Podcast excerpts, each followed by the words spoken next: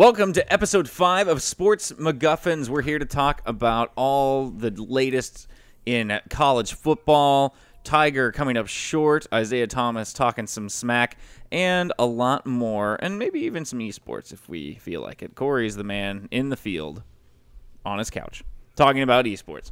I am Nick, and today I am joined, of course, by Corey. Oh, hi. And I'm joined by Daryl. Welcome, everybody. And John joins us today as well. Hi. John's the token doesn't know jack about sports guy. I thought you were going somewhere else with that, but cool. Yeah, me too.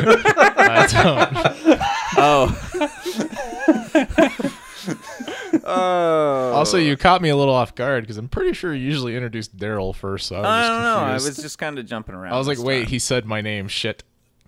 It's okay. We're just. You said my name. Boop, boop. How good are you at editing this? Oh, it's gonna be. There's bad. No editing. It's fine. There's a little editing. Only if you say something really offensive and you ask me to take it out, I take it out. So that's what we call. I would never ask of you that magic behind the curtain. I've removed some stuff I've said. Not a lot. No. Just a couple of things. I didn't even know that was an option. So yeah. Oh well, now you know. 5 episodes in. Thanks, buddy. Hey, man, you never asked. So I don't say offensive things, Nick. Mm-hmm. Okay. Well, anyway, so I want to get to the college football stuff here in just a second, and we're also answering a couple of questions that people sent along. But John is joining us for the first time, and he'll sit and watch sports with us. But I thought it'd be kind of cool because this is the podcast where we talk sports for all levels of sports fandom, and that includes people who may not be huge fans of sports. And so I want to have the voice of the person who may not know as much or may not care as much to be like, oh, hey, why is this important or whatever? So I want to give you a voice. I remember going to John's Super Bowl party with his sister and our other friend named John. And I was the only one who actually, followed the NFL and... Which Super Bowl was that? That was when that was a couple years ago. That was when Atlanta blew the lead against the Patriots. Oh, that was when Atlanta blew it. Oh, yeah, I missed that party. I was sad about that. Yeah, I missed it, too. In fact, I only saw your house fairly recently, I feel like. And I bought, like, a big tray of coconut shrimp, but there was only 3 other people. Oh, so I ended up eating most of the shrimp. That's a lot of shrimp. It was just the excuse to put up sports on the projector. I mean, you get a projector, you got to play sports. That's, yeah, even though I don't really care about them. Even though since that time, I've never been invited to your house to watch sports ever again. Well, there's also a funny story where the cable guy stopped by, saw the projector, and was telling Sarah, oh, man, your man's going to love this sports package. And she's like, oh, well, he doesn't like sports. It's like, no. You're just trying to get rid of me. Your man's going to love this sports package. As he said, gesticulating towards his... He had no idea who he was talking to. As Sarah's the one that cares about sports. Well, it's nice to be able to have a little bit of a link to the sports world. But a quick update, I survived my Camp Gladiator boot camp workout. That was Saturday morning. We're recording this Sunday evening. My... legs hurt like hell. I've never done that many squats, and my butt is pretty tight right now. All right. Speaking of edits, let's mark that time code. No, I'm just kidding. I'll leave that. That's not that bad. Okay. I have a full story on that available on my Twitch site if you want to follow up on that. I'll even link it because it's kind of a funny story. So... let's get into what the hell's happening with college football. And, guys, the Ohio State thing, not a lot new on the Urban Meyer front other than the 14 days is now down to about 7 or 8. The investigation committee is going to be visiting with Zach Smith later this week or within the next couple of days, I believe, so... we'll see if any more information comes to light. There is a little bit of a break in that story, and we'll get to that in just a second. But I want to start with another one that has come out recently about Maryland. And this is actually a story I hadn't heard much about, and I was really surprised I hadn't heard a lot about it, considering that a football player, a 19-year-old football player, had died after, I believe it was from heat exhaustion. They ended up having voluntary workouts where the players, I mean, they basically have to be there, let's be honest. But players are there, and they ended up doing a whole bunch of running drills, and this kid was out there running, and he was having trouble finishing them on his own. And I guess they ended up making him finish the majority of these workouts, and then the training staff treats him, and then they have to call for an ambulance because he's having a seizure. And when by the time he gets to the hospital, the guy has a temperature of 106 degrees, which is way above what the human average should be. Mm-hmm. And so he goes on to pass away, and I think a lot of people at the time thought it might just be this tragic accident. You know, sometimes it happens in football, and we live in Texas, so it's something you expect more to happen down here. But it turns out that the coach had been working the kids pretty hard, and he said that, oh, I'm terribly sorry. The coach's name is DJ Durkin. And he's been placed on administrative leave now as investigations are going on into this. But apparently he'd been running them into the ground in this type of workout. Once the student had passed away, he was an offensive lineman. His name is Jordan McNair. Again, 19-year-old offensive lineman. And so he passes away, and then the coach decides to kind of ease back on some of these workouts for the rest of the summer. And then apparently they reported again a few weeks ago in early August, and then apparently the workouts have gone back to this extreme level. And then there's been reports of them doing these excessive style of workouts, and I believe he's also being, like, there's been bullying from the coaches, like, oh, you can't finish this kind of thing, and also them just... a culture of bullying, continuing toxic coaching culture, intimidation, humiliation, verbal abuse that creates a culture of fear for the students. Sources also reveal allegations of unhealthy eating habits and using food punitively against the players. These are all things that have come out within the past week. So this coach is placed on administrative leave. A couple of other coaches are placed on administrative leave, and I believe the AD has also been placed on administrative leave? I don't think so. I think it's the head of training. Okay, the head of training has also been placed on administrative leave. Because the athletic director is new. That's right, yes. I'm sorry. That's correct. Because I think he's been an interim since April. He was just recently made the full-time AD. Yeah. So they've hired an outside consulting group, much like Ohio State did, to investigate this. But this is a terrible matter in that a kid has already died from this. What the hell's going on in these schools? I don't even know what to think of anymore, to be honest with you. It's come to the point where coaches, and in some cases at these universities, they're just there to try to hide stuff, make their university look good, and make their university money. And it's become a huge problem. This is stuff that we've seen a lot more of lately. Daryl, go ahead.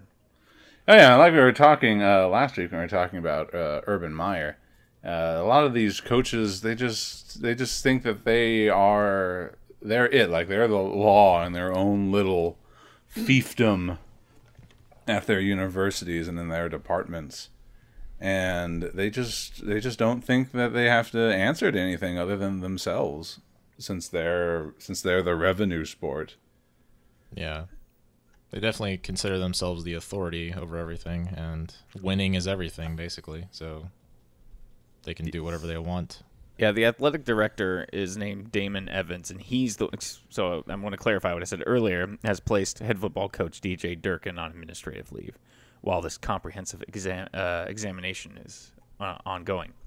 So AD is the one who called for it. So you got to admire a guy who probably just stepped into this position, is in a tight spot, who's willing to go and look into this. Because I feel like in some instances, guys, I don't want to say wouldn't put their necks out there for something like this, but this is important. This is something they need to get right.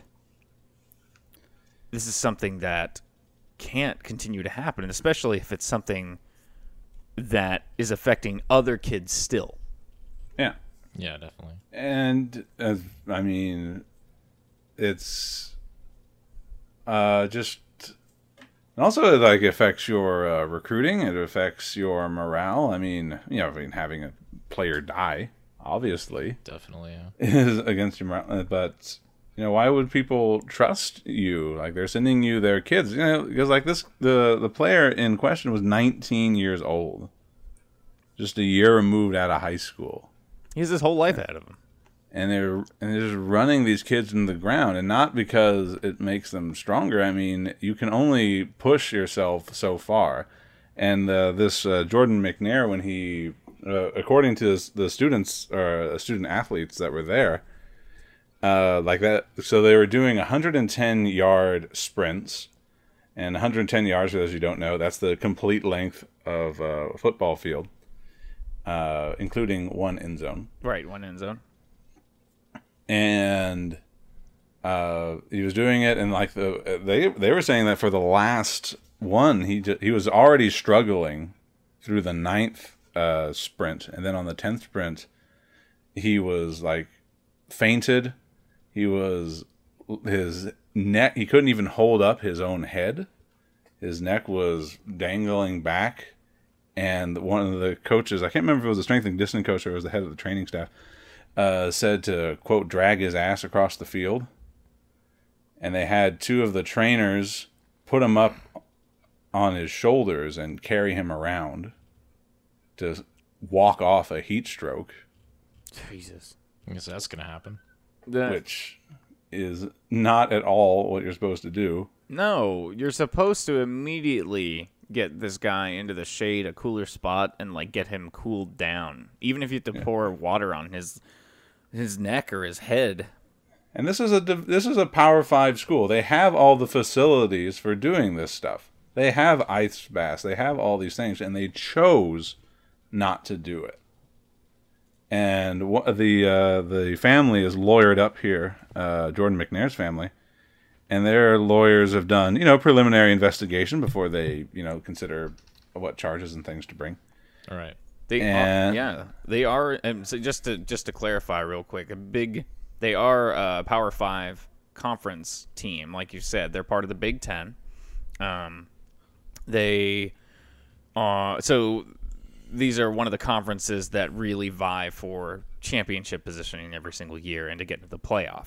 So that's one of these schools that belongs to a big-time powerful conference, meaning that there's plenty of revenue to be shared among these. And like Daryl said, they definitely have the people in place and the facilities in place to take care of their student-athletes. But again, they were trying to... And it's not even training. Like, yeah, Nick, you did an intense workout this past Saturday. Yeah. You know, there's a certain point where it doesn't... or it's not helping you. There's a certain point where it's just hurting you. No, I reached a point where I just was like, I can't do anymore, and it's not going to do me any good if I throw up and keep going. Like, I'm gonna take it easy on this last little bit, and then I'll push myself at the end, but I'm not going to force myself to the point where I'm going to pass out. Well, it's a little different for football players. It's absolutely different. They don't get the benefit of that. They get yelled at and screamed at, and yeah, that's certainly the case here. Multiple things, like just horrible things, you know, told to them if you ever hear that, you know. And it's I mean, it makes you wonder with, like, even in high school football, you still had health athletic trainers that are on the field with the coach watching you. Because that's how we mitigate it in high school, is you have high school students that their whole entire purpose is to watch everyone else and see if they're stumbling, see if they're fatigued, if their times drop off. They know your average, so they know when you're really sucking wind, you know? And it's not like, I mean, it's college at that point, so it's not like these are kids that are lazy or just in it for their parents. It's like, no, this is someone who's trying to actively engage in the sport, you know? They're taking their training seriously because they're obviously at this volunteer session, volunteer in quotes, but... You know, where's the rest of the health staff that's monitoring that, you know? Well, they're probably there, but they're probably, again, under the thumb of this coach who's, like, being an asshole in this case. And just so you know, There's several people who have been placed on administrative leave. The coach, DJ Durkin, is one of them. Athletic trainer Wes Robinson and the director of athletic training, Steve Nordwall. That's the other person. Yes, yeah, so those two were placed on leave. Also, Rick Court, who's Maryland's assistant athletics director for sports performance, he was placed on administrative leave on Saturday. The other two being placed on Friday, and before that was Durkin, the coach. So a lot of people are under investigation. And it's a damn shame that it only can happen after some horrible tragedy happens. And I hate that this podcast has to have moments where we talk about this stuff, because it is just ridiculous that a kid who's got his whole life ahead of him, his football playing career ahead of him, and forget football even, just everything else, all the experiences. I mean, I'm only 30, and I feel like I still don't know a lot about life, and that I have a lot to experience still. And this kid doesn't get to see that now. He doesn't get to experience it for himself. So, yeah, because his coach wants everyone, all his players, to be afraid of him. Yeah, he's just trying to toughen them up in his eyes to the point where they can compete in this Big Ten conference, because it's about winning and it's about money and it's about the wins. At a certain point, and I know Corey loves Stoic philosophy. Totally my favorite. Thanks. But they like these coaches, these hardline coaches, and we had Will Muschamp, former UT defensive. Did you hear what Will Muschamp said about this, Nick? I saw the report earlier, but I didn't get to read the exact quote. Yeah, he called the unnamed sources. He went, instead of actually addressing the issue of this kinds of coaching mindset, he went after the unsourced reports, and like completely missing the entire point of the the whole story. I saw sounds like another coach would do. I found a really relevant tweet by someone who's a reporter here in town. His name's Alex Loeb, and he goes, and this is exactly why people don't name their sources. It's because they might face a lot of, I don't want to say discrimination, but they might face a lot of people looking at them a certain way and judging them for coming out and doing this. Like, oh, yeah. How dare you go and put your coach in this position? How dare you turn your back on your team? But it's not. This is taking care of your teammates in this case. It's taking care of yourself. You have the right as a human being to be treated like a human being. And the way that this coach was treating people, making players eat to the point of throwing up, mocking injured players on his team.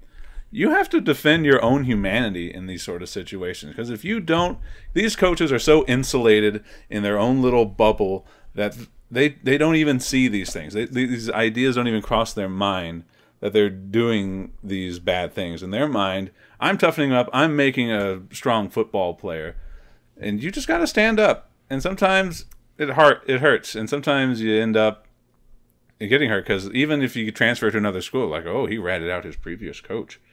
He's a bad apple, even though you're doing the right thing. Sometimes you just got to do the right thing and just live with it. And and it's definitely a door closed for that source if they hadn't been anonymous. Yeah, exactly. Especially if they're still on the team. Mm-hmm. This is why they remain anonymous. And honestly, Daryl, to your point, there's something that I learned a long time ago, and it's something that I think a lot of people struggle with, is that sometimes you got to do what's best for you. Mm-hmm. And I think a lot of people out there don't want to, they have this mindset of not letting others down, or they don't want to let their friends down. They don't want to they don't want to disappoint others. And sometimes you just, for your own benefit, your own well-being, you have to do that. And obviously, when I say that, I'm talking about stupid stuff that applies to me. Certain after-work activities, getting together for whatever. Sometimes you just have to decompress and do good for yourself. In this case, this is way different. This is so accelerated beyond that the guys who came forward should honestly be cheered for for coming out and telling people about this. Because honestly, does this? I know the kid died, and that brought a lot of attention to it. But do they go to this extent without this information? And we just don't know. That's the thing. So many times stuff gets swept under the rug. I'm sorry, go ahead. Yeah. And just on your point, like Maryland said, oh, we're really intense. We're going to go after this information, figure out what happened. You know, it took them a month after the player died to hire an investigator who's a trainer, former trainer, I think, at Appalachian State. Yeah. And then they started questioning, interviewing players like 2 weeks before they were supposed to come back. So the players had to come back early. And the players were saying that they had to sign up to talk to the investigators in front of the coach's office while the coach is still there. Yeah, it sounds a lot like some level of intimidation. Oh, yeah. Definitely. So here's the other crazy thing, right? Today, like I said, we're recording this on August 12th, right? McNair died on June 13th. It's been 2 months. And we're just now seeing people being put on paid administrative leave. We're just now seeing this. I admire the school, and I admire the AD who was put in a tough position to come out and do something like this.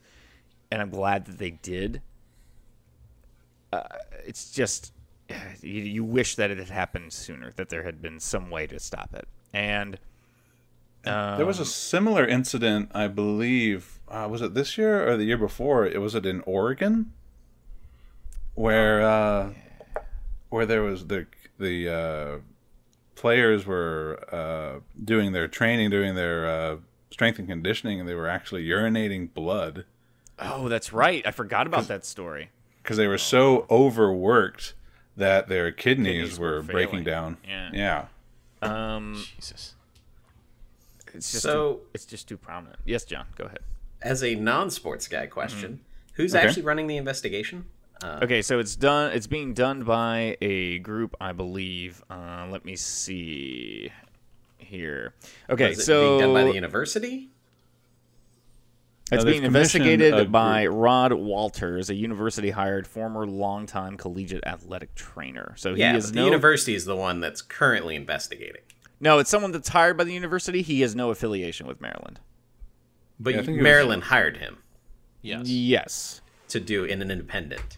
Yes. Which is interesting because, as a non-sports guy, where's the NCAA sitting with this? Like, these are student athletes. Shouldn't NCAA have its own escalation independent of any university body to look into something like this? That's a great question. Oftentimes they wait until stuff.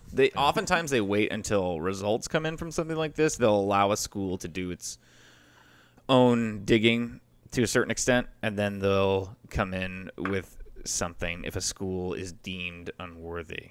Or like needing of some kind of further, like if a school is able to handle its business and take care of the problem internally, sometimes the NCAA will let something like this go. But in instances where it's deemed to be like the entire, let's say that the entire staff, the president, it goes up to the president, it goes to the AD's office and everything. Then it's like a complete institutional failure, and at that point the NCAA will often step in and administer a punishment. But yes, you're right. I feel like there should be someone at least from there who is doing something. Just an independent auditor or something like that from the NCAA. Because I get it. You got an outside counsel doing this investigation. But, I mean, come on. They have freaking scouts and everything else from other universities that are unaffiliated. You think there would be a system for this? That's actually an interesting idea because the NCAA loves to come after athletes for improprieties with amateurism rules, and they always talk about it's all about the student athletes. Well, a student athlete is dead. Several other athletes were endangered. Other athletes were humiliated, embarrassed, driven away. If they care about the student athletes, why aren't they getting involved when it's student athletes' health on the line? I feel like the NCAA is mostly worried about money. Yeah, they usually only just dole out punishments to schools for fucking up or whatever. Yeah, They don't really, yeah, they let them do their own investigations a lot of the time. There's been talk for a long time about how the NCAA is kind of broken in the sense of, like, the money is more important than the player. And I think it's not just a problem with these institutions. It's, like, been driven into the entire business itself. I mean, think about it. These are people who are not paid. They're out there. Right. Yes, they're out there on scholarships. I know that's the popular argument for people who's, like, they're getting a free education. But again, they're putting their bodies and their livelihoods on the line to play for a school that's potentially making millions of dollars, and the NCAA, who's making millions of dollars off of these schools and the players who are there. So you're absolutely right, Sean. And this is why I like bringing in somebody who is, you know, goes into it with more of an open eye, because we look at the institution itself of the school and the people who run the school, but we're able to get this deeper sight. So I really appreciate, like, a deep question like that. And now that you've mentioned it, it kind of pisses me off. Yeah. Because we're just so deadened on the inside from dealing with the NCAA that we don't even think about how hypocritical, shitty it is, terrible it is. Okay, well, the investigation is expected to come with results on September 15th. The I believe the offensive coordinator is taking the role of interim head coach in the meantime. So we'll see what develops there. We should know more, hopefully, in less than a month's time. It's nice that they didn't put, like, a month, a super short time limit. Yeah, because I think they want to do a thorough job. And as long as the since this report came out, and now they have to sort of do something about it. Well, I mean, yeah. Oh, now we're gonna actually do something about it. We're gonna actually, you know, put people on leave now after it got reported on. Yeah. All right. Yeah. Cool. Thanks, Maryland. Oh, now we realize. Oh, wait. Now we realize it's a problem, not when the kid died. Like. And by the way, Nick said that he died. Nick said he died on June the 13th, which is true. But he was in the hospital for 2 weeks, so the incident actually happened at the end of May. Jesus Christ. He was in a coma for 2 weeks. Yeah. And died. But he actually died 2 months ago, and now we're just like, hearing about all this stuff. Yeah. Like I said, I feel like I hadn't seen a ton about this story before this week. I mean, I haven't heard about it before now. I think I remember the player dying, but that's that time of the year where I'm just super busy, so. Yeah, exactly. Ah, God, it's I mean, really Maryland did hire the investigator guy and on the 19th of June, so it's not like they waited forever, but what has he been doing, right? I guess he's been getting some of these statements and things that have been revealed. So on the upside, at least there has been that investigation to this point. The family also had hired the attorneys to look into it as well and had kept them on retainer. So as they should. I mean, I completely agree. I mean, if someone like my kid died at a college from fucking heat stroke, I would probably want to sue somebody or be pretty upset at the football program.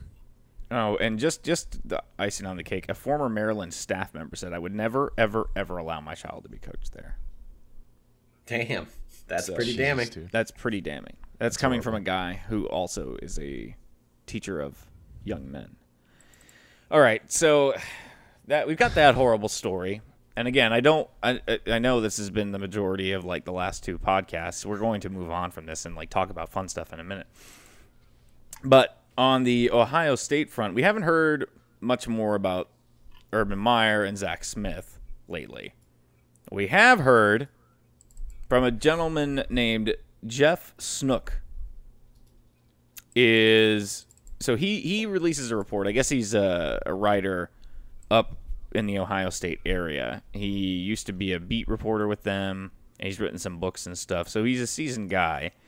But he, according to two or three sources, he started with two, and I think he's up to three now.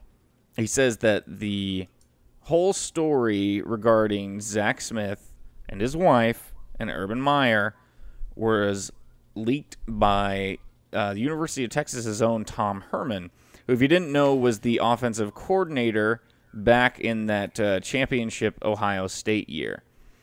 So after that, Tom Herman went on to be the head coach at Houston for 2 seasons and then was hired to be the head coach at Texas after Charlie Strong was fired. So the drama kind of started on Saturday with a tweet regarding what Snook had found. And a lot of people, I'd say, instantly dogging on Tom Herman. Tom Herman came out late yesterday or early today and said that he had nothing to do with it. Then the original reporter of the story, Brett McMurphy, went ahead and said that he was not the source that had tipped him off to the entire story. He said, I quote, he said, quote, "I have never revealed my sources in my nearly 4-decade journalistic career, and I'm not going to start now. However, I will say unequivocally that Tom Herman was not my source." So pretty clear. I mean, he would say that either way, right? No. I mean, he would say he wasn't. He just said, "I'm not going to reveal sources. I'm not going to." But he said "I'm not going to confirm that he's a damn source either." Like, no, he said right here, he confirmed he was not my source. Yeah, yeah. I mean, but wouldn't you say that anyways? No, that would be lying. You wouldn't lie. You would just say, "I never reveal my sources to anyone." Oh, okay. Yeah, you could just plead the fifth in that case and not say. Yeah, I think that's probably. He went on to say unequivocally.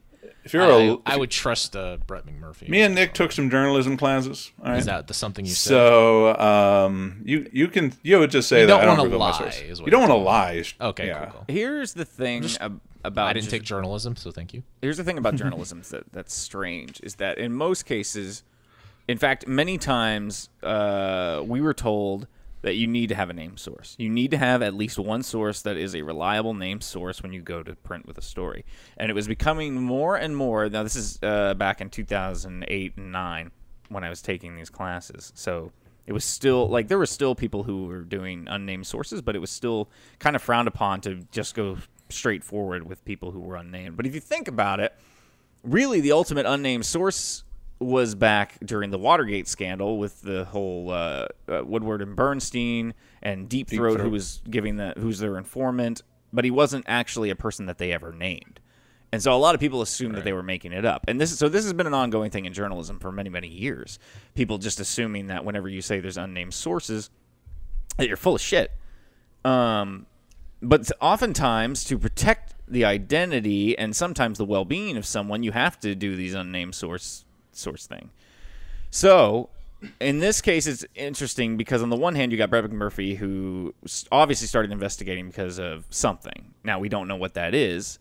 I don't know if it was an unnamed source or if Courtney Smith, who is the ex-wife of Zach Smith, who is the alleged person to have beaten her.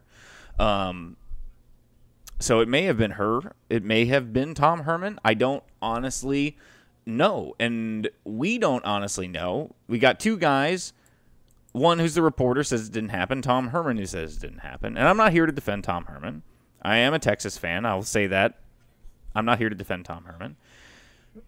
We should also say that Jeff Snook here is a beat writer, but he appears to be a self-employed beat writer. So he doesn't have like an editor or someone he answers to.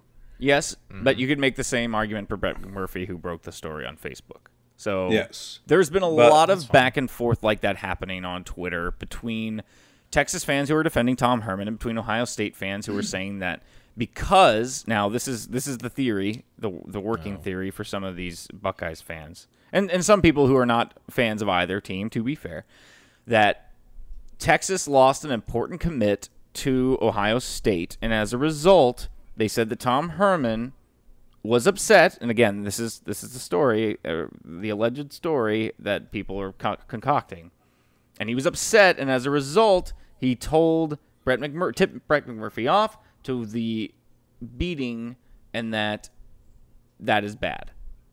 Now, on the one hand, I see where you're coming from. The only reason that he went after someone in this scenario is that he went after them because it was revenge. On the other hand, if he was the person, he still brings the story to light that probably would not have seen the light of day otherwise. Now, it is a shady time frame. I will give you that, if that is the case.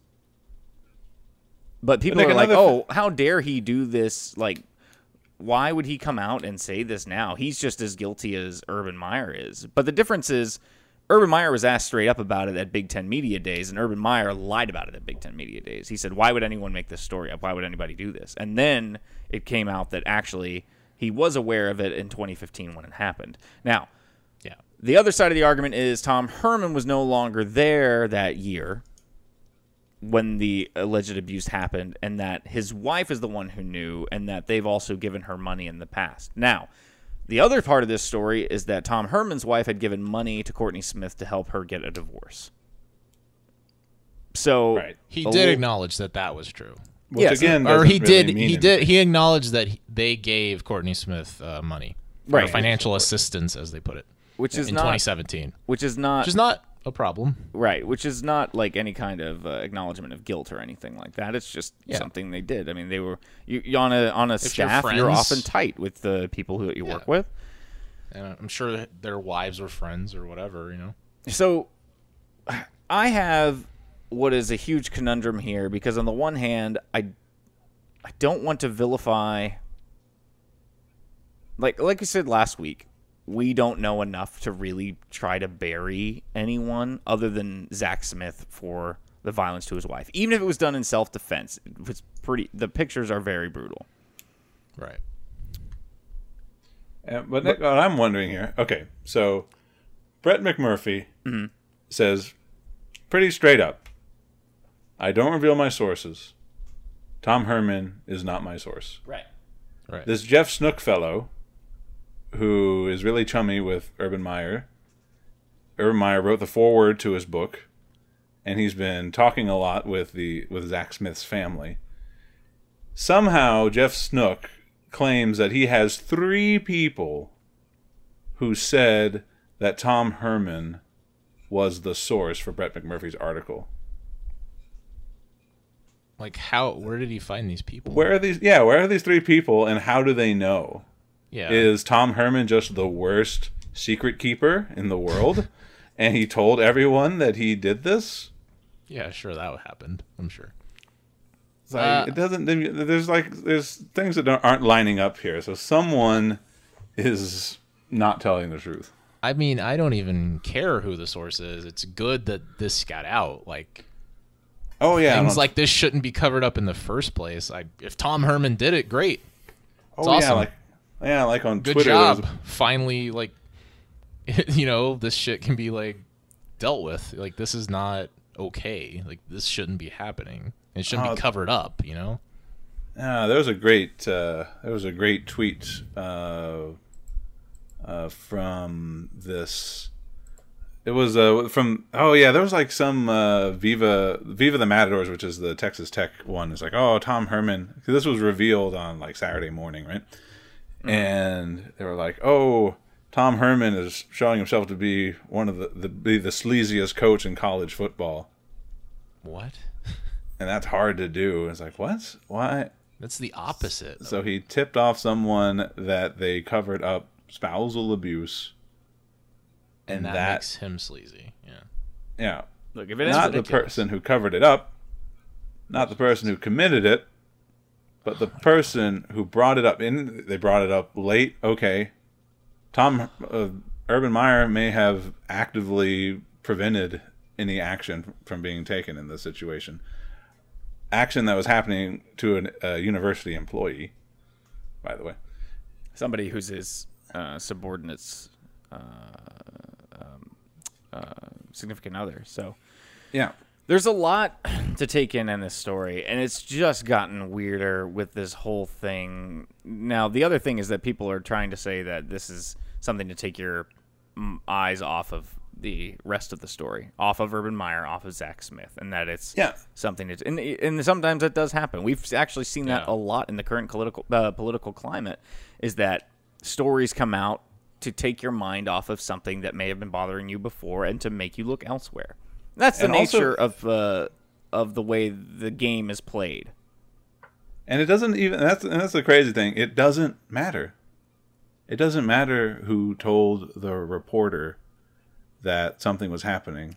The rest of it was from public documents. Yeah, and it's not going to affect the investigation at all. It's not like the university's like, oh, a former coach told a reporter, you're free. Nothing bad has nothing to do. The question is whether Urban Meyer knew about it and chose to not act on it. Right. Yeah. This has zero to do with it. Like, let's say, Nick, you were arrested for a serious crime. I was going to make up crime, but I'll be nice, Nick. I won't incriminate you. All right. Thank you. But let's say the allegation came from, like El Chapo. Okay. So El Chapo said he saw you committing a serious crime. If they investigate and it turns out you did the serious crime, it doesn't matter. I still did the serious crime. It doesn't matter if it was El Chapo who brought it up to somebody. I'm just curious if the only reason people think it might have been Tom Herman was just because if you disagreed with that coworker, who cares if it was rage, but if I suspected someone was beating their wife and they did something annoying to me, I would probably, not knowing if something was 100% true, refer to them as that, So I could very easily see him being mad and just being like, that damn wife beater, and then storming off. So people are like, he's definitely the one that said it. I think the weird thing is Herman wasn't even on the staff in the year that the incident was supposedly happened. So yeah, what the fuck? I guess his wife would know about it. Maybe it just doesn't matter. But it really doesn't matter. Yeah, that's interesting. Oh, and just one more thing here on Jeff Snook. He says, so in defense of himself via his Facebook page, he says, unless I'm writing a column, my opinion doesn't enter into it, and it didn't yesterday either. I had more than two sources I quoted yesterday, two more. Chose to go off the record. Now he has four sources saying similar things in correspondence on my on-record, blah, blah, blah. So I didn't use them. I have received much more information since I published the article. I'm keeping it to myself. It just backs up what was written and redundant. And he ends it with, anyway, enough said. It's Friday, so smile. Tell your parents and children you love them and have a great day. Which always makes me wretch when people... Yeah. And it's like, see, I'm a nice guy, so you're being a jerk by... Yeah, basically. To me, as an outsider looking in, though, it's pretty crazy that Buckeye fans are on this. Like, if the shoe was on the other foot, and they said, someone at UT was covering this up, had beaten their wife, and another university was bringing this to light because they were upset, I wouldn't care. I would want a thorough investigation of the university and the person removed. I would hope that would be everyone's feeling, but I think sometimes fandom gets the best of people, and they would rather see their football team do well, or their basketball team, or whatever. That's really sad. That's the problem with fandom. Is their fan is short for fanatic? It's true. They are willing to go to these extreme levels and are also incredibly defensive of their team and their logo. Think about it. Think about people who root for teams in the NFL or things like that. You're rooting for a logo. You could root for a player of yours for years, right? And they leave, and you hate them. Spurs fans know exactly what I'm talking about. I would never do that, Nick. I would never. Kawhi Leonard. Ever do that. You're a liar. Nick, I don't hate him. I just don't want him to ever be successful again in his life. See? Yeah, that's awful. That's what I'm saying. His professional life... Oh, that's still bad for him. I hope he has a happy family and everything. That's bad for him. I'm just saying. In these instances, a lot of times you're rooting for a brand, a logo, a team. You're not rooting for an individual, and that's not a problem. That's how people are. But the problem is when it gets too extensive and too far beyond the scope of your humanity, that you don't care about the people anymore. You don't care about what's happening to them in their private lives. They're like, shut up and throw the football. Don't do this. Don't do that. That's not the right time to do this. There's too much of that and not enough of, well, why are they doing this? Why should I care? Why should I know more about these people? It's interesting because I approach it from the other side, where if someone had done that in UT, you know, I like UT. I'm not a super fan, you know, but I'll follow them every now and then. We all went there. But if it happened to UT, like, I just wouldn't want UT to be known as, like, the next Baylor or the next wife-beater college. I'd be like, no, fix that. Get it out of the way. Yeah. Make them pay for, you know, thorough investigation. I don't care if it's a new staff. Get them in, you know. Let me tell you. And it's interesting that, you know, like, from now on, it's like, when I think Buckeyes, I'm going to be like, yep, wife beaters. I'm certain there are UT fans that would react the same way. Oh, absolutely. People. Oh, absolutely. 100%. Hands down. And there's going to be fans. There's Ohio State fans that aren't like that, too, that are well, like I mean, you, it's I'm the sure. Same... It's everywhere. There's people. Some people are just like that. Sometimes they're diehard and sometimes they're fair weather, and that does happen. And you do see extremes of both kinds. I'll give you an example. When I was in radio... before I moved to Rooster Teeth, where I am now, the Baylor story was still dropping about Art Briles and allowing this stuff to happen under his watch, all these different sexual assaults and basic, and like all of this institutional allowance of all this stuff to have happened, and like reports many times over. And dude, it was brutal. The people who would defend that man, the people who would defend Baylor, who would be like, this is a Christian school, this can't possibly happen here, you're making it up because we're so much better, because we're in Austin, Texas. We were doing Texas radio that's towards a certain group, so it's towards Texas fans, so we talk about the University of Texas a lot. So people who live here who aren't Texas fans instantly assume that the people who talk about it are homers for Texas, and the only reason that they would believe a story like this is because Baylor was so much better, and the only way that they could tear them down is by making stuff up. I'm not joking. That was the reaction.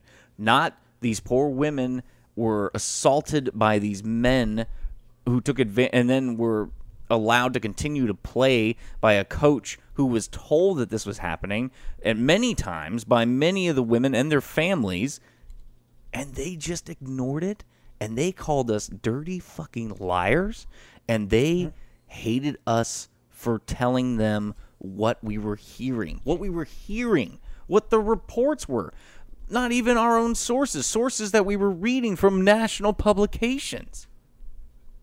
And it wasn't even just football at Baylor. It was all over. There were other instances where people were sexually abused and they were suspended from the team for a year and then left back on while their victim was still on the team. Yep. It was just top to down. Yeah. It's amazing. Okay, but that's not why you're here. You don't come to hear about this kind of stuff. Shout out to enemy of the show, Art Briles. We don't like you. Yeah, we don't like him. Yeah. We hope Italy burns down. Not all of Italy, just wherever you are. Yeah. So another outside sports question. I don't remember any pushback similar to this with like Michael Vick. Like that was like universal. Everyone was like, "That's fucked up." Nah, man. You know? Nah, people were there defenders of Vick only when he came back. Everybody jumped. So if you don't know, Michael Vick was a popular quarterback for the Atlanta Falcons who was found to have run a dog fighting ring. And in many instances, the dogs are put to death in these cases. They're raised to fight to the death. Or if they don't perform well, they are killed. And so, or they're just so injured in the fights that they put them down. Yeah, they eventually die of their wounds or whatever. So he goes to jail, I think, for a year. Maybe. Well, so what it was, they were investigating his cousin, wasn't it, for drugs? And then when raiding the house that Michael Vick was listed on is when they found these kennels.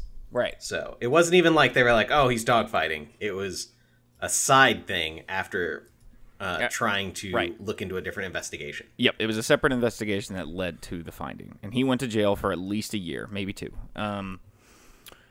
People all hated Michael Vick for that from that moment, and he came back and played for the Eagles years later once he was reinstated. Now, he served time He came out and apologized for everything he did. And there's nothing I hate worse than people who are innocent who get hurt or harmed or put in harm's way. And the same can be said of animals, especially dogs. And so I hated the man for a long time. But once he was out, he paid his debt to society. And in my eyes at that point, if he's a backup on a team, he can live out his days doing that. And he got a chance to start a couple of times when there were injuries on the team. And he played fairly well. Because he was broke, too. Yeah, he was broke. He had no money. But at that point, like I said, he served his debt to society. He apologized.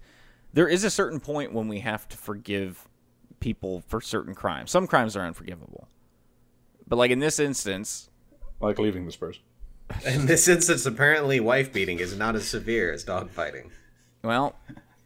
That's what's... that's sad. Interesting. It's interesting. But again, that's still all alleged. Even though there's pictures. But. So... Yeah. Yeah, when he came back, I know a lot of people were upset that he came back, and then he's like, those dogs weren't given a second chance. Like, why should he be given a second chance? And it's like, well,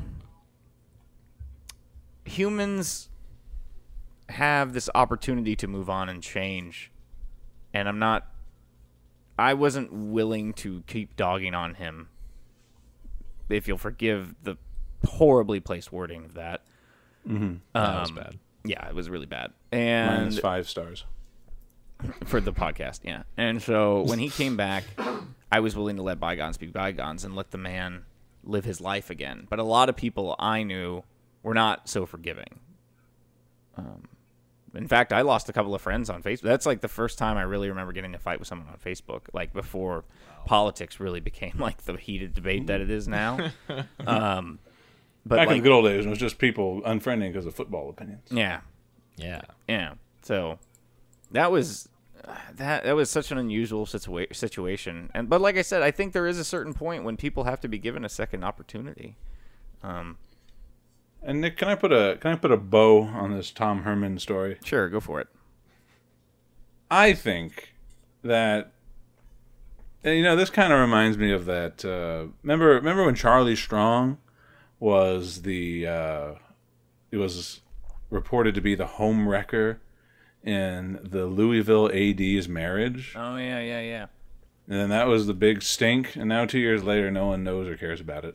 Yeah, it's a story I think that has completely gone by the wayside. It turned out to not have any legs, and I think that's what's going to happen with this Tom Herman story. I think it'll be the talk for a few weeks, but then no one will know or care about it come the future. Even by the end of the season, especially once the commission or whatever makes their final decision on the investigation, no one will remember this Tom Herman thing. But it is a juicy thing to talk about, and people like juicy things. We thought we had to talk about that. So now, that's not what you come to us for. You don't come to hear about the serious stuff, though it is important to talk about because there are stories that go beyond the level of fun that we bring. That's not to like toot our own horn or anything. We do like to joke around and have fun, but some things do deserve to be talked about. But that's that for this week. So let's move on to some more fun stuff, guys. Okay. So like I said, we do want to talk about a couple of other things and what I'm kind of calling our quick hits segment.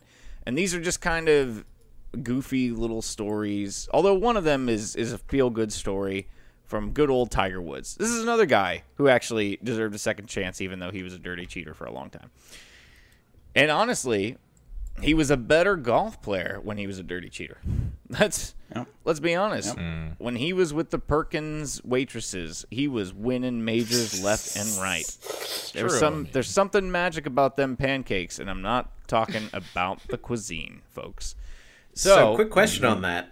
He hasn't actually won anything after that incident, right? No, he has not. Yeah, he finished second. If he won, he finished second. Today. He finished second today. He tied for second. No, he got second outright by himself. Oh, outright. Okay. Yeah. Nice. In the PGA Championship, which is, I guess, the last major of the year, right? I think. Yeah.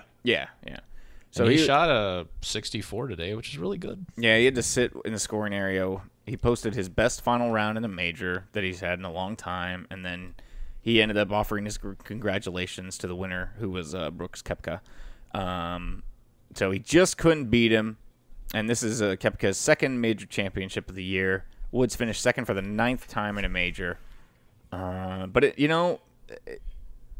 It's interesting because Tiger, nobody drives the ratings dial quite like Tiger Woods. Golf is a sport that your dad watches on Sundays when he wants to take a nap after church.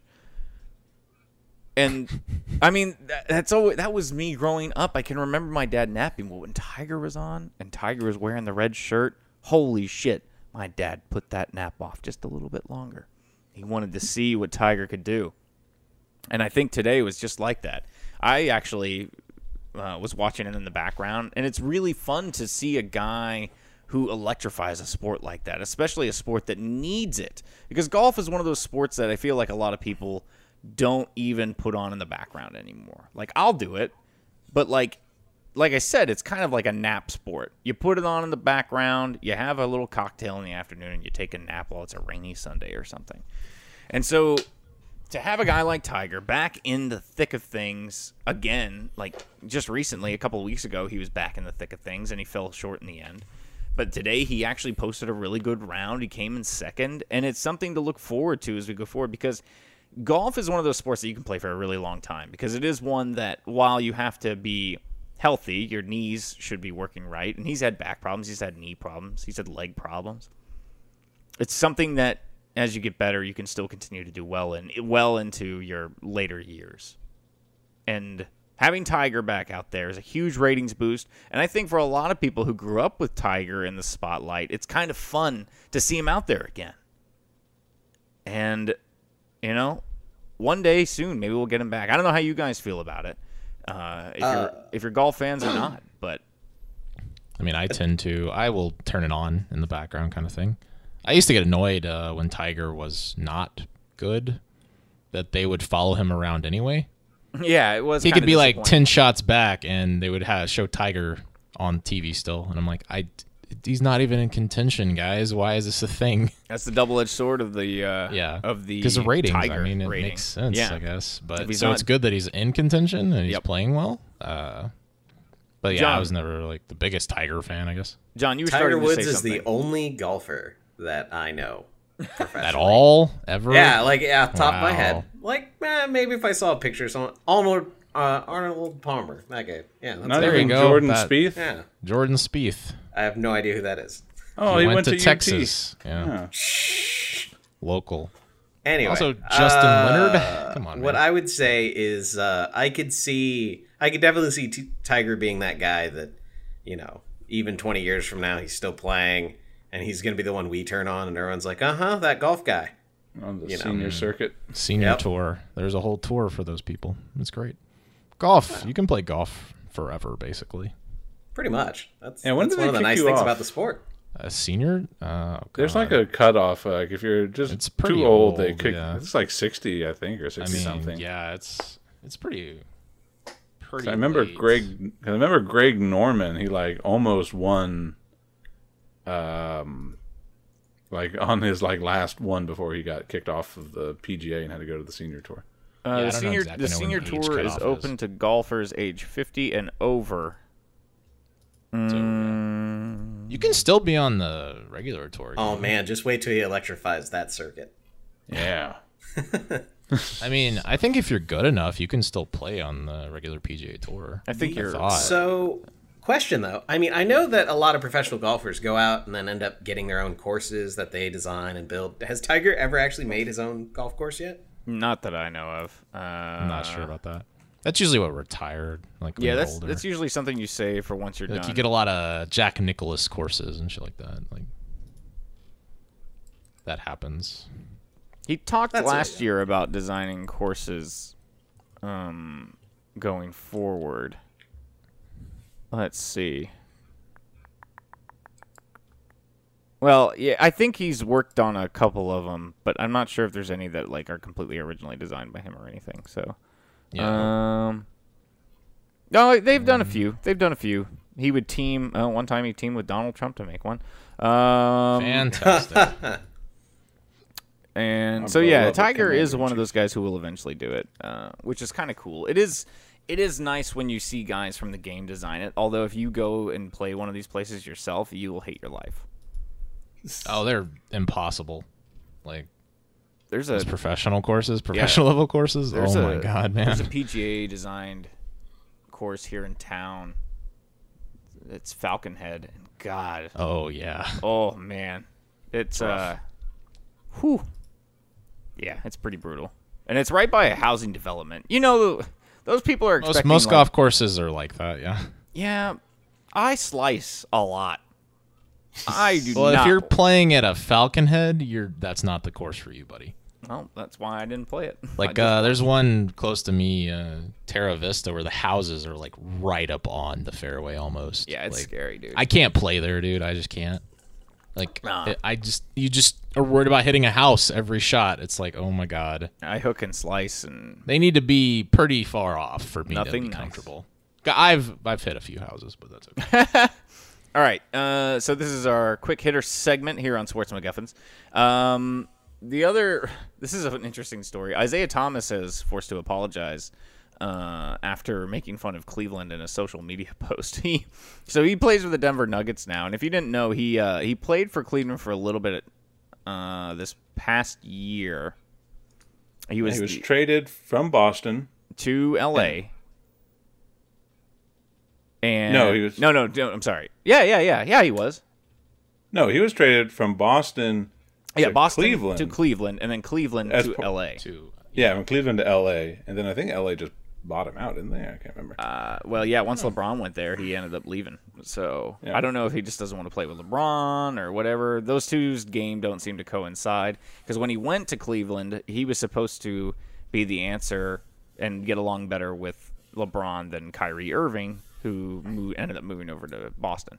And so he ends up in L.A., and then LeBron goes there, and then Isaiah ends up leaving there. So now he's... a Denver Nugget, and he ended up putting a video out on social media in which he called the city of Cleveland a, quote, shithole.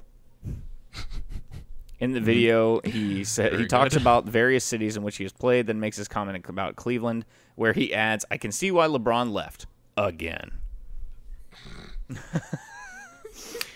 Later on, he posted an apology on Twitter and then posted an additional video on Instagram saying Cleveland wasn't that bad.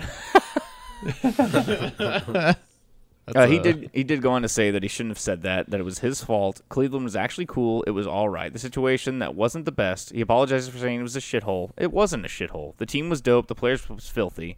My guy Gio, training staff was cold. Nah, Cleveland was cool. I shouldn't have said that. That was my bad. I was just talking on Instagram Live, so it was an Instagram Live post that he did. I didn't think it was going to get to where they're posting it. It's like, damn, my bad. So he just feels bad because he said it, and people heard it, and a lot of people noticed, and were like, "Oh, that's not cool, man." No, but I'm pretty sure he believes Cleveland is a shithole. I'm just gonna doesn't everybody? I think everyone talks. I've never been there, so I'm not gonna say anything about it. But you know, whatever. Cleveland's a shithole. I've not heard good things about it, but I don't know. The mistake by the lake. I was just gonna say, I don't know why everyone's giving him grief. Like that's a presidential term now, right? Shithole countries. Yeah, shithole cities. That's a shithole city. I'm not going to lie to you. Sure, man, the only reason that city became relevant for even a moment is because LeBron basically drugged that team to a champion. Well, he and Kyrie Irving as well drugged them to a championship against the Golden State Warriors a few years back. In defense of Cleveland, the Indians played really well that season too. That's true. They were really good. That's true. So I'll give them that. I'll give them props. But the Browns will always be bad. Although I will say this, I've never been excited except for one year watching Cleveland Browns football when Derek Anderson was the quarterback and they had a magical season of 10-6 and went to the playoffs. Yep.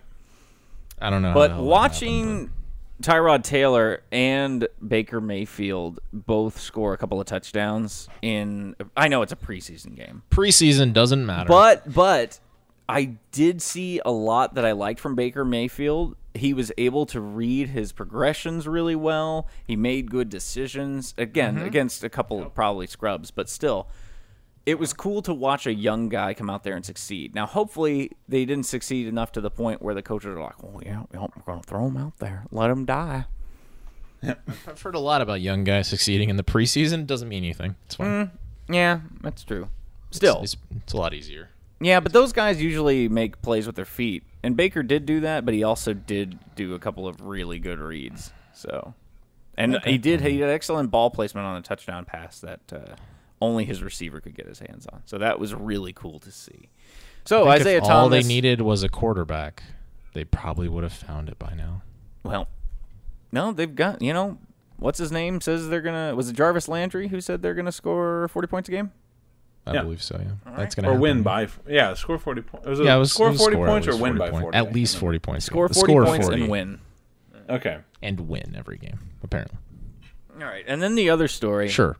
And this one is, oh boy. So, this one I didn't send to you guys.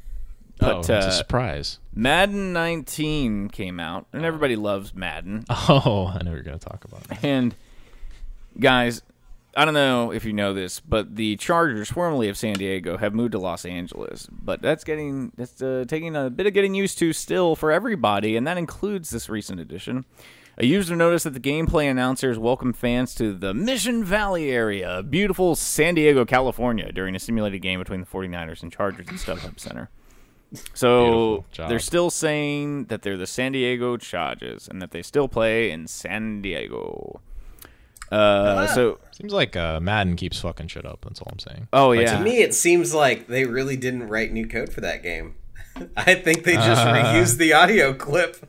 Maybe. That's a strong possibility. There was another kerfuffle with Madden about the Colin Kaepernick, his name being edited out of a song. Yeah. One of the songs refers to Colin Kaepernick, and then I guess they just they edited it out. So, like in a song, you can bleep something. You can do that thing where you do the weird fade, where like you just fade out that word. And I think that's what they ended up doing. They faded out. Like, it was a cuss word, basically. Yeah, so, like, the beat and everything is still there, but it's a cuss word. They just, like, did that quick low and then back up into the song. And so EA came out and said that was just a mistake. Okay, guys, it was a total mistake. They had some communication issues with their other teams about, we didn't actually need to do that. So I'm assuming this is just a rap song, then? Yeah, it's a rap song, yeah. All right. So maybe it was a licensing thing. Nope. Yeah, so that was the original thing, was like he's not in the game, I don't think, because of they don't have his likeness or whatever, because he's not playing in the NFL right now. Yeah, but why go? They did it on accident. The song doesn't matter. Like it actually didn't matter, but they just did it on accident apparently. That's kind of hard to do on accident. Somebody did it on purpose, but they thought they were supposed to, and. Somebody just messed up and thinking they were supposed to do that, and they didn't need to do that. Oh. Yeah, that was from a Big Sean verse. Yeah. That audio error will be fixed. Do you have the lyric? Because it's pretty good. Nick. Yes. Yeah, Nick. I was going to rap for us. Real quick. Yeah, Nick, please rap. EA Sports came out and said, "Hey, Chargers fans, thanks for flagging this. We'll have this fixed in the game with our next title update during the week of August 20th. Yeah, all 30 of you Chargers fans. Yeah. In 2020. All those San Diego Chargers fans. Madden 20 will fix this audio glitch. The Chargers who play in a soccer stadium that they can't even fill and have to tarp over large portions of the stands. Fantastic. Well, yeah, so one last quick hitter, and this is one that occurred to me. After the fact, was Johnny Manziel actually improved in a second Canadian Football League start for the Alouettes? I mean, they didn't have much lower he could have gone.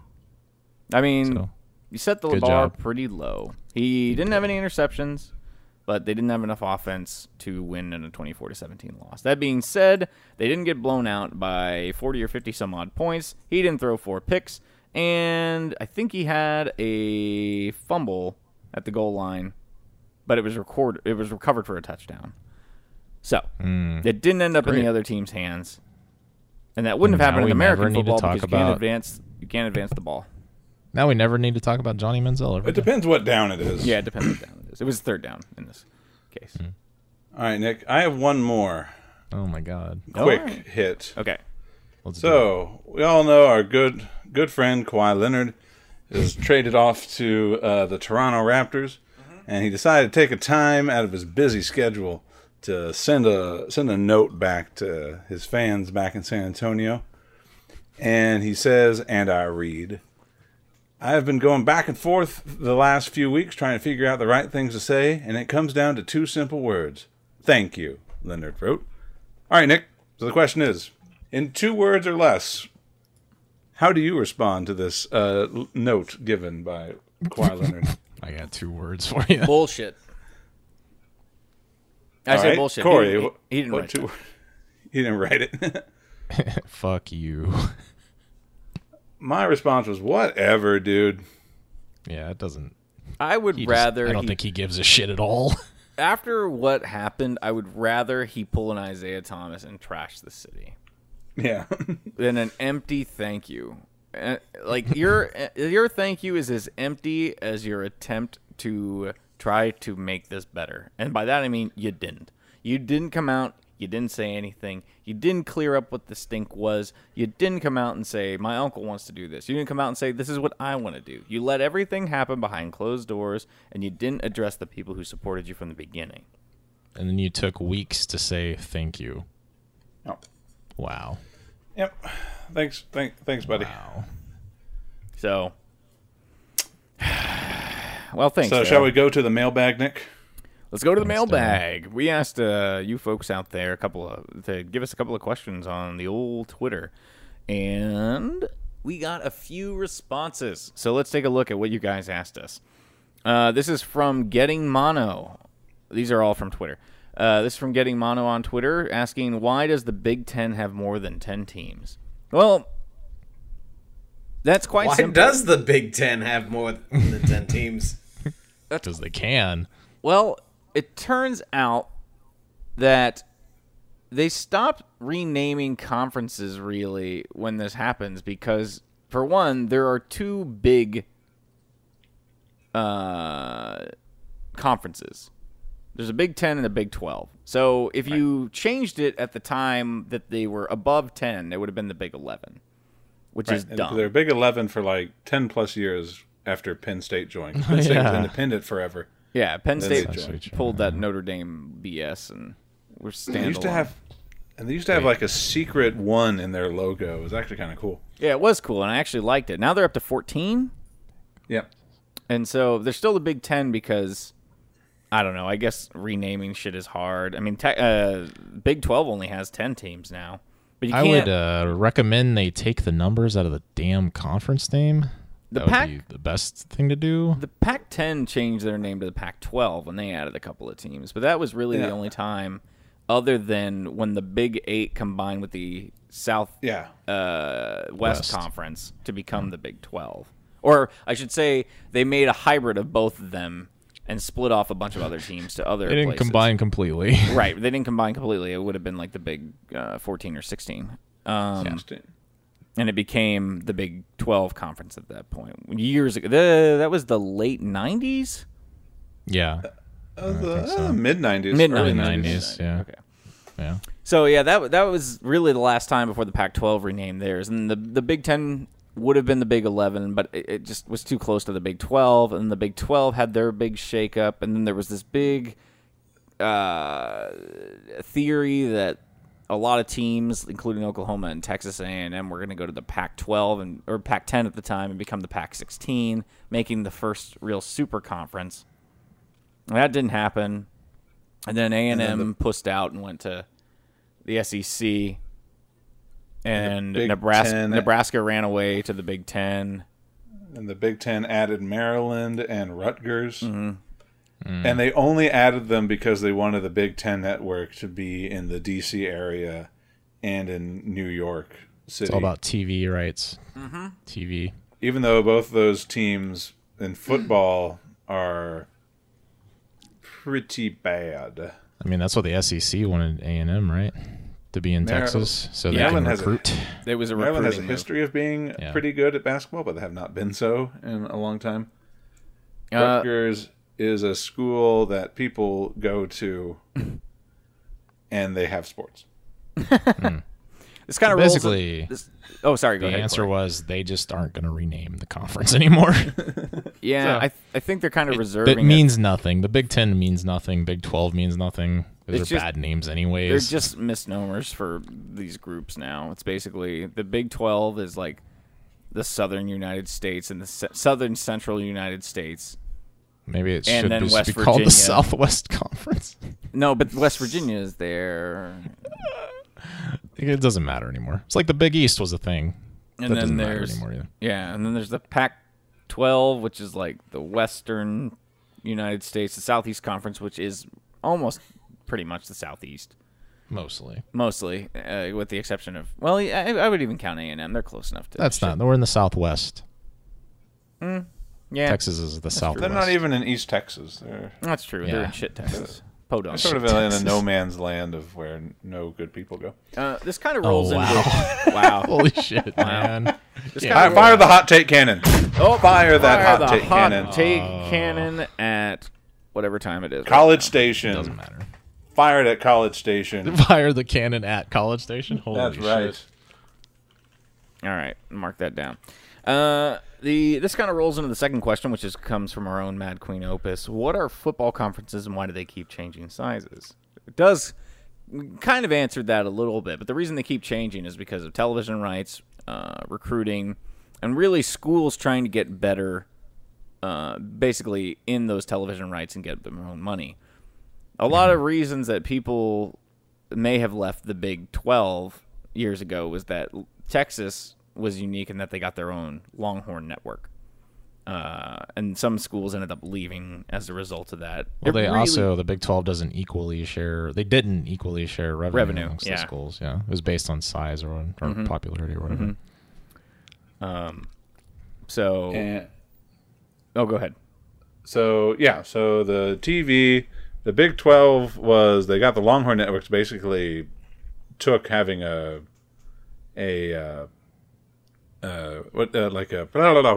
conference network off the table, because like the SEC has a network SEC network, which and then ACC is going to launch one.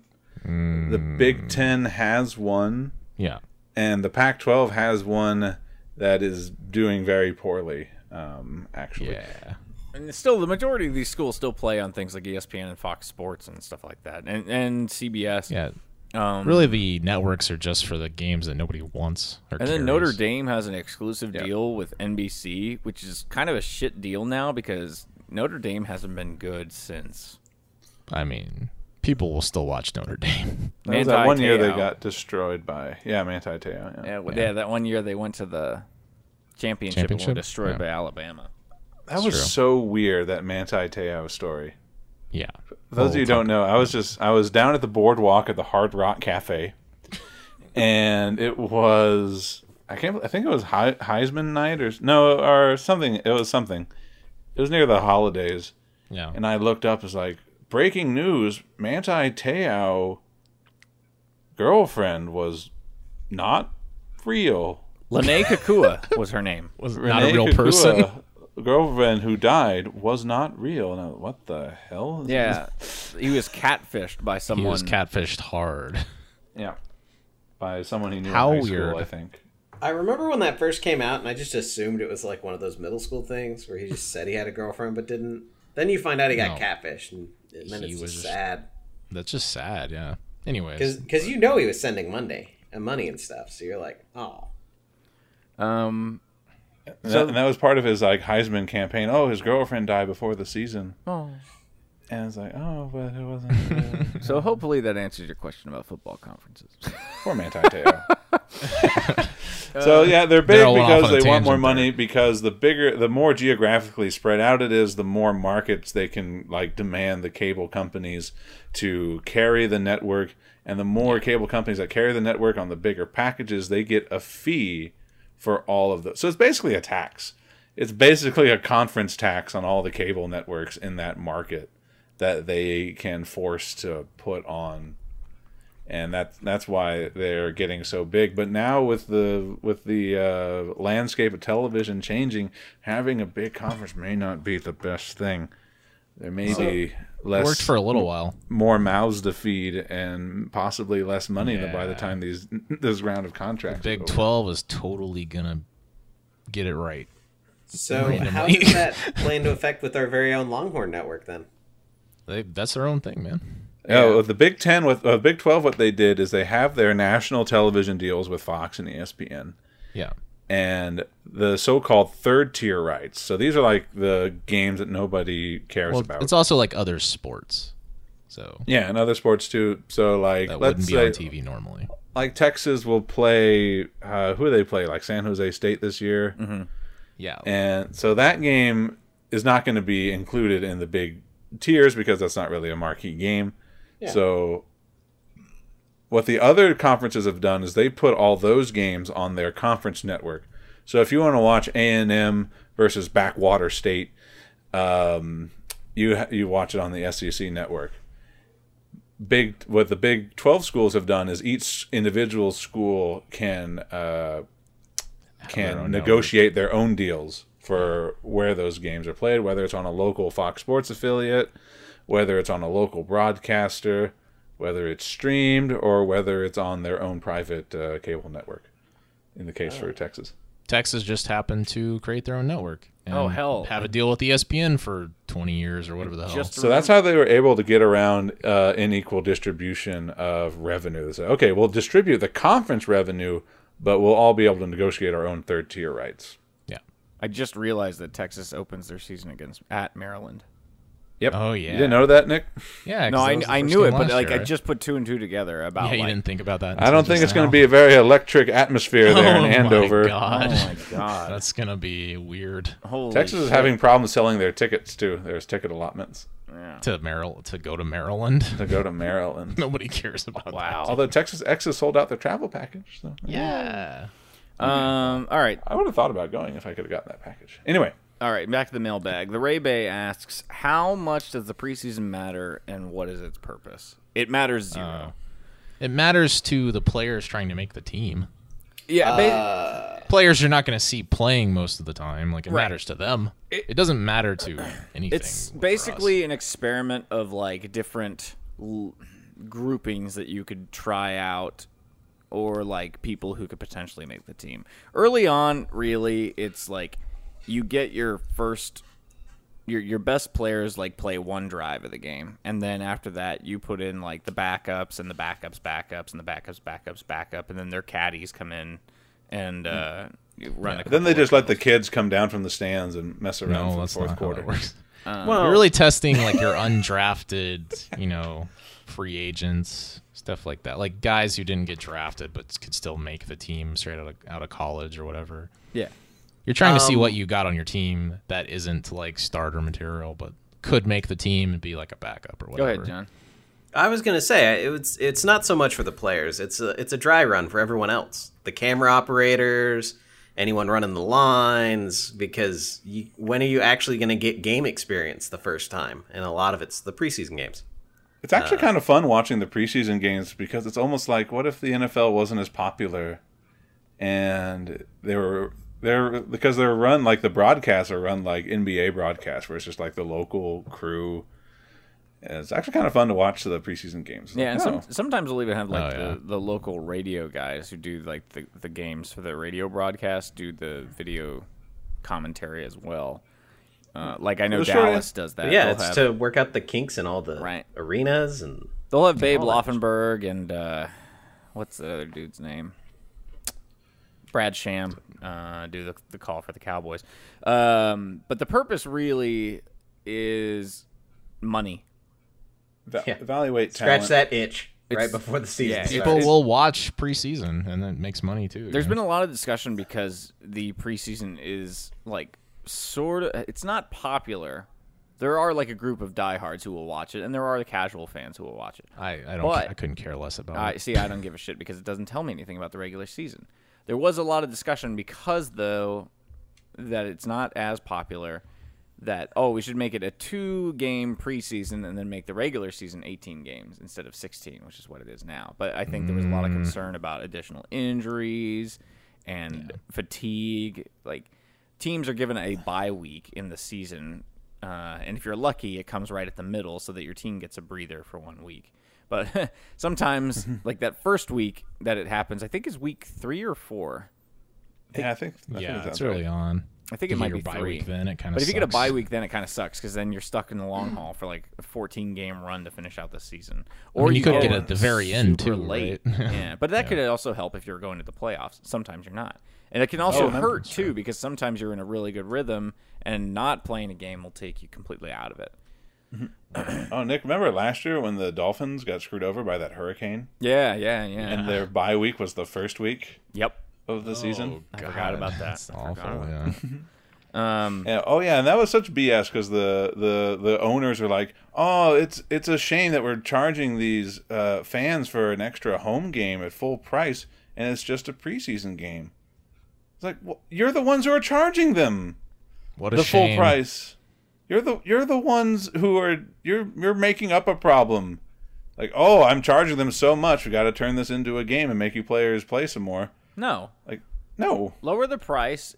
First off, price of a ticket should equal the talent that's being displayed. And let's be honest, a preseason game does not display A grade talent. That's true. It doesn't. Yep. It just does not. It is not, especially if it's like the fourth game.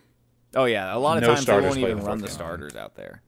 At all, yeah. Fourth game is just to see who gets cut. I mean, NFL tickets are ridiculous. All right. And the last question we have in our mailbag is from Dustless Path. Again, all these folks are on Twitter. Who starts for the Steelers this season? Is it Big Ben or Rudolph, Mason Rudolph, from who is drafted from Oklahoma State University? And then how many games does Baker Mayfield play before he grabs his nuts? Definitely Ben Roethlisberger. Let's start with 100%. The Steelers question. Big Ben Roethlisberger will start with a 99.9% certainty unless he is injured. He could get injured, I guess. Mason Rudolph, here's the problem. First off, the Steelers are a good organization, so they're not going to take... Most of the time when you have a rookie quarterback, you will sit him for the season and let him learn. Even if it's from a quarterback who is not great, you will let him... sit and see the game because the speed of these games are completely different. Between college and the pro level, it's such a jump because there's so many different rules and there's so many different things and so many different players who are top tier that you see coming at you all the time. And it's best to sit back and learn a system, 1, 2, see the game come at you so you can actually see how it operates on that level. And if you're lucky, you'll get a little bit of playtime in garbage time or something. But you don't want to throw out a young guy to the wolves because a lot of times these guys aren't mature enough to deal with the instances when they let a team down. And fans are brutal. Short for fanatic, they will boo their players if they're not doing what they think they should or doing as well as they think they should. I've seen it. Oh, yeah, definitely. I've done it. I've done it, yeah. I've done it. I'm not above it. We're aware. Yeah. You guys are terrible. I'm not above it. No, they were terrible. They didn't want me to boo. They would freaking catch the ball. So, yeah, Big Ben's going to play. And as for Baker Mayfield, I would say the same thing in this case. If the Browns were a well-run organization, Baker Mayfield will not see the field unless it's garbage time for the entire season. The Browns have a history of playing rookie quarterbacks. But the Browns like to sacrifice their rookie quarterbacks to the football gods, and the football gods continue to shit on their hopes and dreams. But if they're good and they keep Tyrod Taylor in the starting quarterback position and let Baker Mayfield sit back and learn the game as he's meant to, there could be a real future for him there. That being said, if he does play, he'll grab his nuts and then he'll be decapitated on the next play. Yeah. Yeah. 100%. So it's not how long before he does it. It's more like how long until it costs him his career. And Baker Mayfield... To be a hater, Nick, all right? To be a hater for a little bit. I like Baker Mayfield. I was born a hater. Okay. That's because he's from Austin. Anyway, the I won't get into that right now. But the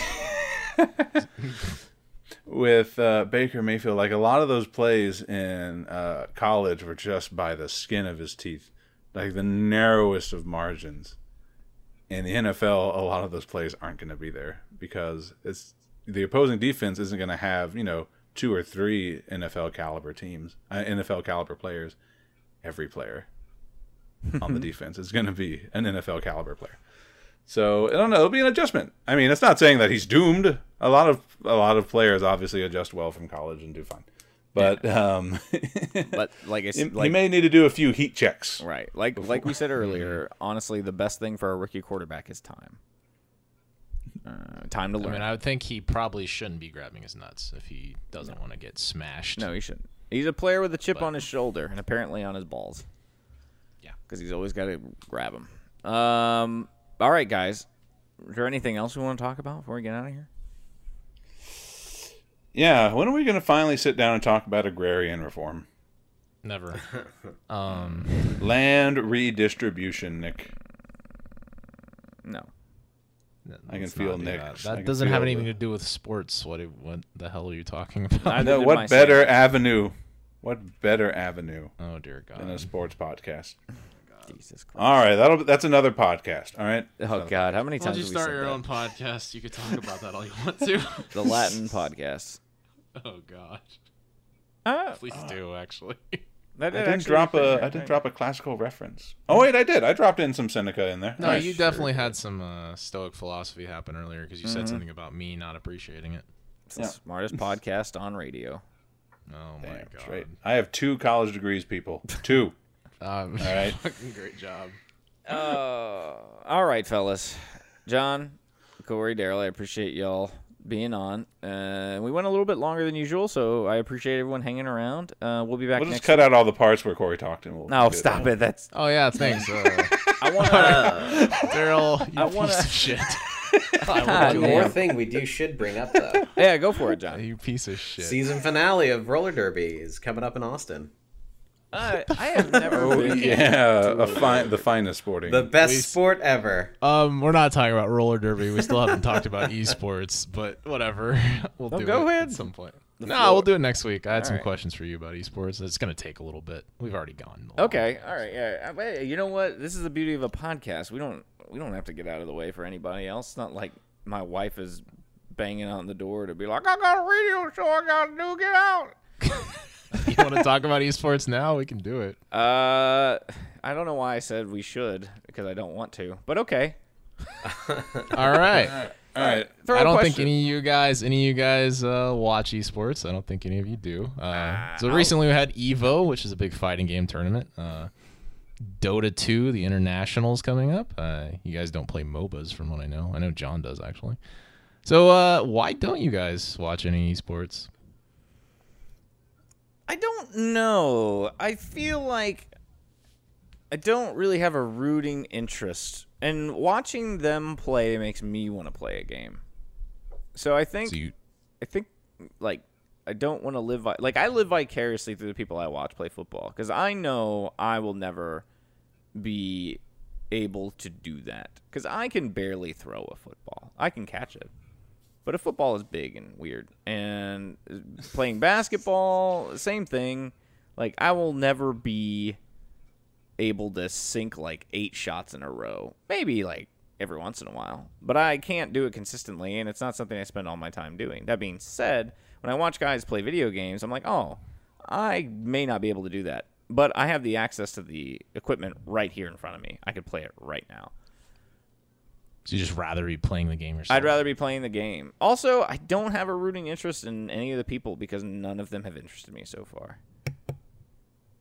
All right. On my side of it, I do not like watching esports just because the caliber of players. Like, you know, it's always a big deal in football when someone grabs their nuts or jumps in a pot at the end of a touchdown. But in esports, the celebrations are always, I don't know, they just seem more immature to me. Like, it's typically some guy I've never heard of that acts really cocky for no real reason, you know, in any sport. So For me, it's always the, I like them playing the game. I like the competition, the show skill, but I hate the after when they show the stage and everyone yelling and cheering and supporting the one guy, because to me, that guy's not super famous to me yet. So he's not a Tiger Woods, I guess, of esports yet. Okay. Daryl? Well, I just don't want to watch a bunch of nerdlingers, you know. Holy shit, man. Jesus. Shoot virtual spitballs at each other. No, I'm just kidding. A bunch of pencil neck geeks and pukes lined up with their bad body odor in these stadiums. He's doubling down. Watching each other. We just keep watching each other play their little video games. Oh no, look how hard I jungled. Ooh, aren't I a bad boy? What? Oh my god. Corey, Jesus. I just don't have, honest fact is, I just don't have time. I mean, I'm watching all these sports. I'm watching, 8 hours of WWE television a week. You watch WWE? Plus 2.5 hours. But those are real manly men, all right? Yeah, they are, definitely. Yeah. It's like a soap opera for men, Daryl. I want you to know that. No, WWE's a soap opera. It's a soap opera. It's serious drama fake. For intellectuals. All right. It's a soap opera. Your feeble mind. Go watch your people playing with their train sets, Corey. What? That's not what they're doing. I would also just say that, not being a sports guy, I still do see a good chunk of esports. But it's always highlights, and that's all I enjoy. Same thing with normal sports. It's like, if someone did something amazing, sweet. I didn't have to wait through 4 hours of watching them not score a football or not score a touchdown. Yeah. And then suddenly it's like, really awesome touchdown. Sweet. Show me that 15-second clip. I'm good. Same thing with esports. Just show me that 15-second clip of some guy doing some awesome denial and smash, and you're like, cool. Good edge guard. And that's it. Now I can move on with my day. All right, so you just are there for the big plays. Got it. Heck yeah. I mean, that's fair. It's like people who just watch Red Zone. Nick and his Red Zone. Hey. Ooh, Red Zone for esports. That'd be awesome. Just big plays. Heck yeah. Especially with something like Twitch, just showing someone doing something else awesome. Call it Nerd Zone. I mean, generally, esports, like if you're watching Dota 2, there's one match happening at a time, so it wouldn't be. God, I fucking hate Dota. All right. Oh, I'm just saying roll through Twitch. Anytime it's a clip with like X viewers, just be like, all right, we're going to see what's popular. 10-second clip. Right. I'll watch Rocket League and I'll watch Rainbow Six Siege. So you will watch games that you enjoy. Yeah. I refuse to watch Overwatch and I refuse to watch Dota. You don't like those video games, so I can understand why you would. No. It's not like you would watch a sport you didn't like. That's not true. I've watched replays of competitive. I'm not going to watch the cornhole championship. That's not a sport. That's a game snooker. Of pure skill. Snooker. That's a good one. Pure skill. Snooker. Did they televise snooker? I have watched an hour of the bowling shit that comes on. You watched bowling NFL Countdown because I was too lazy to change the channel. God. Do you watch Little League Baseball when they play that? No, because children don't deserve our praise. Little League Baseball is great because, when you're watching, Major League Baseball, they lose a game and they're all just sort of sullenly walk off on the field. But in Little League, the way that they just ball. They get so down. They get so down. In their little minds, their life is over and it's all gone. And you can just drink in their torment. Man. And just... So Nick, possible esports watcher, Daryl never, John just doesn't care about anything. I have watched competitive AoE 2. That is an esport, I guess. All right. Why would you watch AoE 2? Oh, shout out to the Viper out there. Yeah, Smash if you're listening. I find it.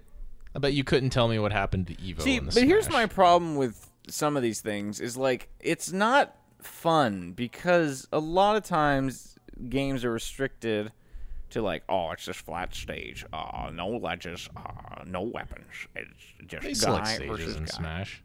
Okay. Yeah, but there's no weapons. Like, there's no fun. Other fighting games. Yeah, it's just normal stages usually. Boring. Controversial opinion. Smash Brothers is a party game. Yeah. And not the creator of the game considers it a party game, so I don't think that's a controversial opinion. No, all 150 stages can be the same exact stage layout with the same platform space. Well, now they can. Just for your tournament. I don't know. I'm not. No, I refuse. They play on other stages in tournaments. Like. No, I like weapons. I like fun. I like having fun. Okay. Fun. Hey, man, I'm not trying to judge you. I'm just asking questions. That's fair. Yeah, eight-player smash, all the bombs. Let's do it, guys. Oh, yeah. Holy shit, December. The fun. Oh, we can do it on your screen, John. I know. Oh, yeah. It'll fit. Oh, that'd be fun. Oh, yeah. Do they have eight-player again? Yeah. Okay. Cool. Yeah, they're having eight-player again. All right, we'll do that. We did that Matt's Bachelor Party, remember? All right. Oh, yeah. We'll e-sport it up. We did do that. You have any other questions for us, Corey? I was gonna ask what could they do to get you interested in something, but maybe you can answer that. Daryl, I doubt will ever. What could they do to interest me in esports? Fireworks. No, I mean production value wise, it's pretty high now. Certain games have really high production values. They have really good announcers or shoutcasters. I mute it usually when I'm watching because I don't like. I don't know. There's something about people yelling. I can't put my finger on what it is that just turns me off to some of it, and I don't know if it's that. The sports just feel familiar to me because it's something I grew up with and it's something my family has always loved. Mm-hmm. Or I don't know. I honestly don't know what they could do to tweak my interest. I'll think about it and I'll see if I have an answer for you next week. Oh, I definitely know mine. Okay.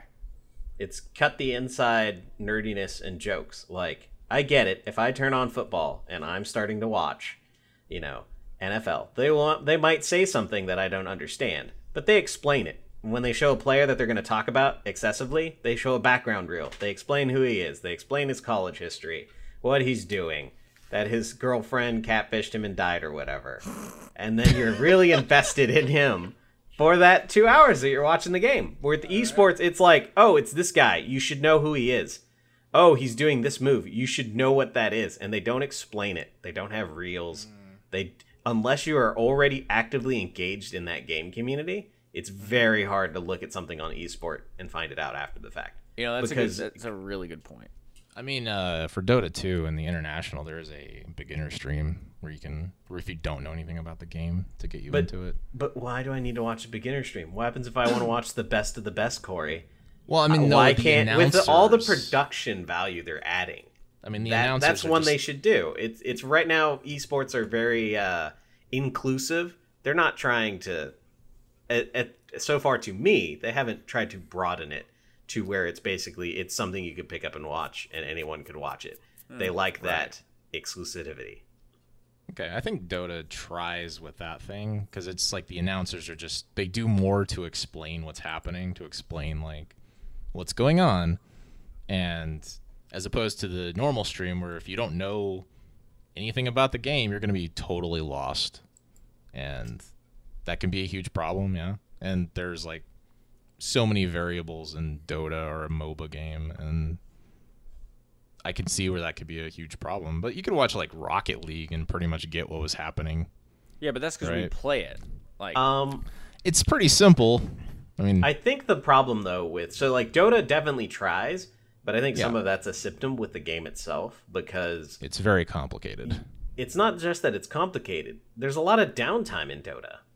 Sure, you're watching two people in a lane fight each other, but it's not active engagement. Sometimes it really is just farming or just hitting numbers by a certain point, That's also why I think StarCraft doesn't do as well with esports, for me personally, is because I don't need to see them, mine more Vespian gas. That's you want to see the part. End where you want to see happening. The battle. Yeah. And games are a slow build. You have to occur stuff. Whereas in most sports, I don't have to run back and forth on the basketball court 5 or 6 times before I get the ability to take a shot. That's fair. I mean, that's why Rocket League's probably a good one, because instant action. There's no like downtime like a MOBA or RTS where you're waiting for something to happen. I mean, Rocket League's basically a sport. You know. Oh yeah, that's why I think it lends itself well. And I mean, Rocket League's at the point where Rocket League is probably the only game I've heard people who are not interested in esports will say, "I played that game. That's fun. I like watching it." Yeah. Fortnite is another one, unfortunately. That's also kind of getting to that point. It's simple enough that people understand it and they don't mind watching. You know, it's not really esports either. Like, I guess they have tournaments or something, but it's kind of weird how they set that up. I'd say shooters are good for that because there's no like weird downtime in shooters either. Like Nick said, Siege. There's not like they select characters, but that's about it. And, like, it's pretty quick. So maybe those would be more appealing. I think Counter-Strike's been on TBS before. I don't know how that went, but they were trying to appeal to more, like a more mainstream.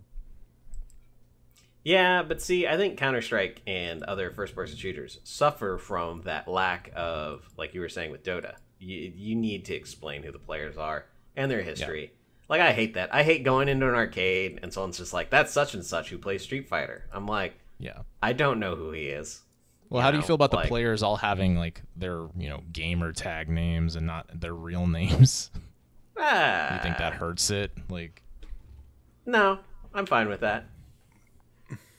Until they change their name, then it kind of just sucks. That does happen. They just change their name. It's really weird. Yeah. So Kawhi Leonard, when he leaves, just changes his name. Changes his damn name. To Kawhi Ronald, and then he proceeds to continue playing sports. Kawhi if you don't pay attention, you just wouldn't know, right? Oh, God. Okay. I was going to start wrapping up, but this just popped up on my feed. This is coming in live, folks. Coming in hot, folks. Not only is this story coming in hot, I'm coming in hot about it. Oh, the title of this article is "How Millennials Killed Mayonnaise." This has nothing to do with sports whatsoever. It has nothing to do with sports. Okay, and here's the subtext. It says the Jesus Christ. Doing good. The rise of identity condiments has led to hard times for the most American of foodstuffs, and that's a shame. What's wrong with mayonnaise? Condiments? I don't understand what's happening. I'm assuming this is like aioli butter or whatever. Yeah, you're trying to say instead of mayo because it's almost the same exact thing. I don't really eat mayonnaise, so I don't really care. But here, let me just read this first bit here. My son Jake, who's 25, eats mayo. He's a practical young man who works in computers and adores macaroni salad. He's a good son. I also have a daughter. She was a woman's and gender studies major in college. Naturally, she loathes mayonnaise, and she's not alone. This is bullshit. What? Yeah.